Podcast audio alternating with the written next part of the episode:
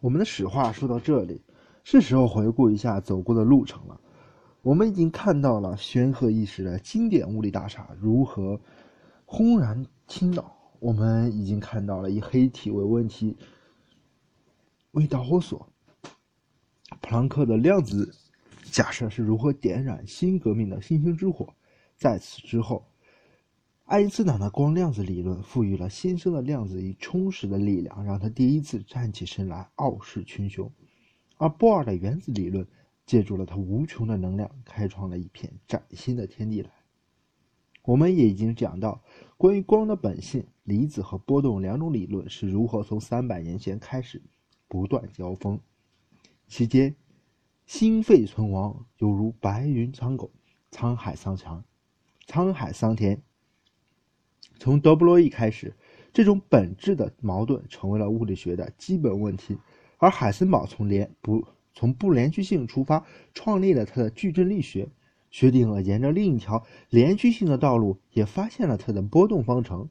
这两种理论虽然数被数学上证明是同同等的，但是其物理意义却引起了广泛的争论。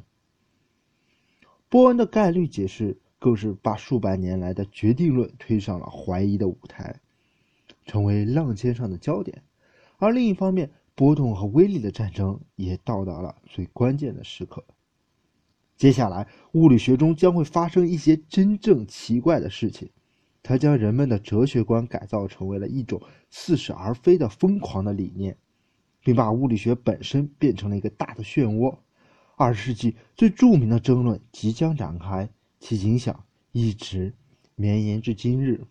我们已经走了这么长的路，现在都精疲力尽。可是我们却已经无法掉头，回首处，白云遮断归途，回到经典理论那温暖的安乐窝中，已经是不可能的了。摆在我们面前的只有一条漫长而崎岖的道路，一直通向遥远而未知的远方。现在，就让我们鼓起勇气，跟随着物理学家们继续前进，去看看隐藏在这道路尽头究竟是一样怎样的景象。我们这就回到一九二七年的二月，那是一个神奇的冬天。过去的几个月对海森堡来说简直就像一场噩梦。越来越多的人转向薛定谔和他那该死的波动理论，把他的矩阵忘得一干二净。海森堡当初的那些出色论文，现在给人们改写成波动方程的另类形式，这让他尤其不能容忍。他后来还给 Pauli 写信说。对于每一份矩阵的论文，人们都把它改写成共轭的波动方波动形式，这让我非常讨厌。我想他们最好两种方法都学学。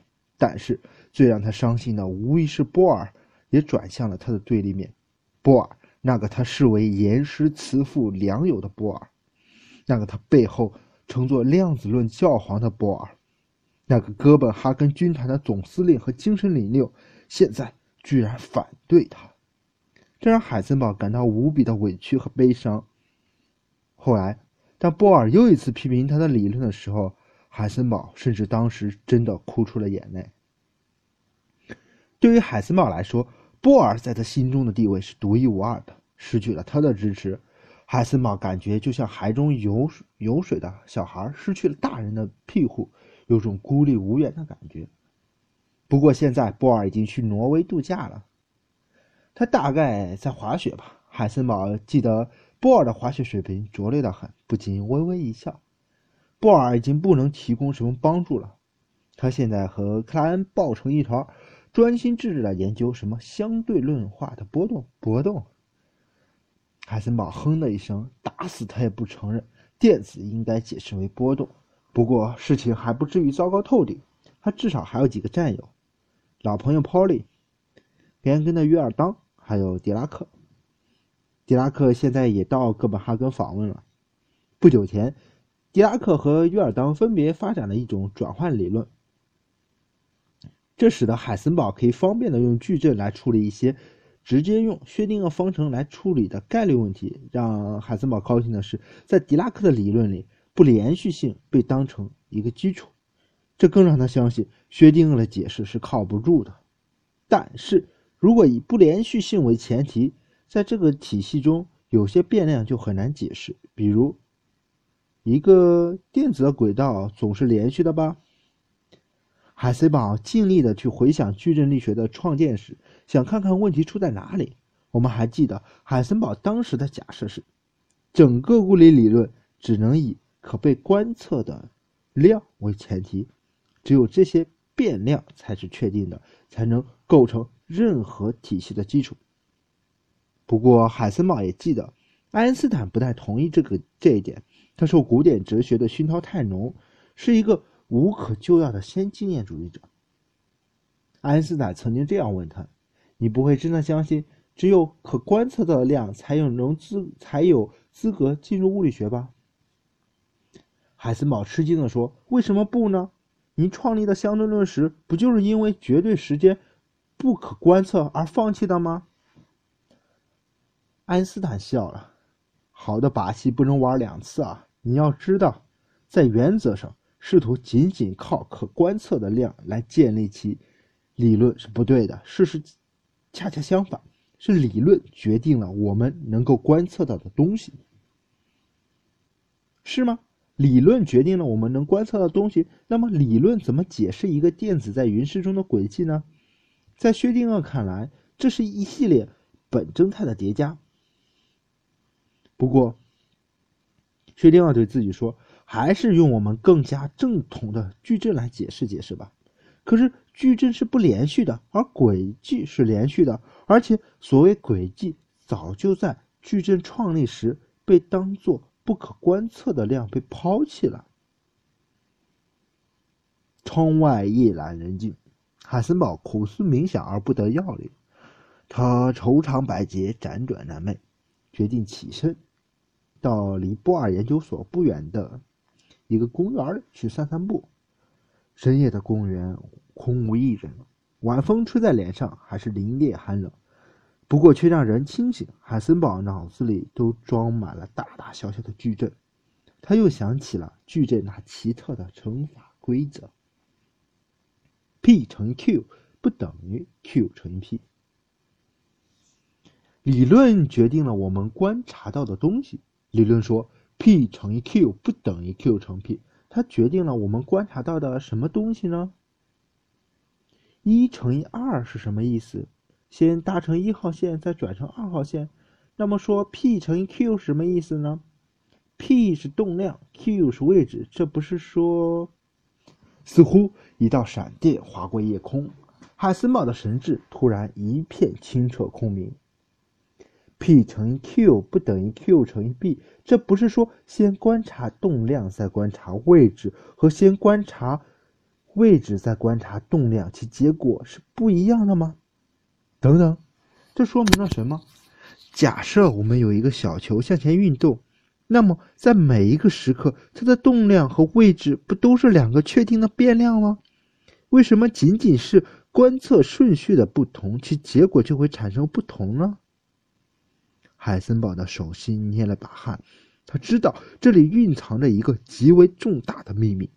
这怎么可能呢？假如我们要测量一个矩阵的长和宽，那么先测量长还是先测量宽，这不是一回事吗？除非，除非测量动量这个动作的本身影响到了位置的数值，反过来测量 q 的动作也影响到了。P 的值，可是，笑话。假如我同时测量 P 和 Q 呢？海森堡突然间看到了神明，他豁然开朗。P 乘以 Q 不等于 Q 乘以 P，难道说我们的方程想告诉我们，同时观测 P 和 Q 是不可能的吗？理论不但决定了我们能观察到的东西，它还决定哪些是我们观察。不到的东西，但是我搞糊涂了，不能同时观测 P 和 Q 是什么意思？观观测 P 影响 Q，观测 Q 影响 P，我们到底在说些什么呢？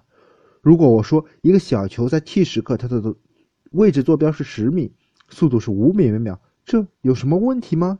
有问题，大大的有问题！海森堡拍手说：“你怎么可能知道时刻 t？” 某个小球的位置是十米，速度是五米每秒呢？你靠什么知道？靠什么？这还用说？观察呀，测量啊。关键就在这里，测量。汉森堡敲着自己的脑壳说：“我现在全明白了，问题就出出在测量行为上。一个矩阵的长和宽都是定死的，你测量它的长的同时，其宽绝不会因此而改变，反之亦然。再说经典的小球，你怎么测量它的位置呢？你必须得看到它，看得到它，或者用某种仪器来探测的。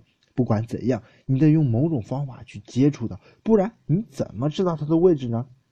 就拿看到来说，你怎么能看到一个小球的位置呢？总得有个某个光子从光源出发，撞到这个球上，然后反弹到你的眼睛里吧。关键是，一个经典小球是一个庞然大物，光子撞到它上面，就像蚂蚁撞到大象，对它的影响小的可以忽略不计，绝不会影响它的速度。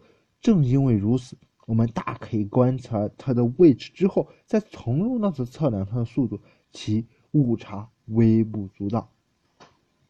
但是现在我们在谈论电子，它是如此的小而轻，以至于光子对它的撞击绝不能忽略不计。测量一个电子的位置，好，我们派遣一个光子去执行这个任务，它回来怎么报告呢？是的，我接触了一下这个电子，但是它给我狠狠的撞了一下。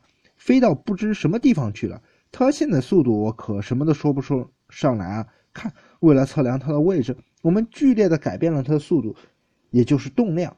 我们没办法既准确的知道一个电子的位置，同时又准确的了解它的动量。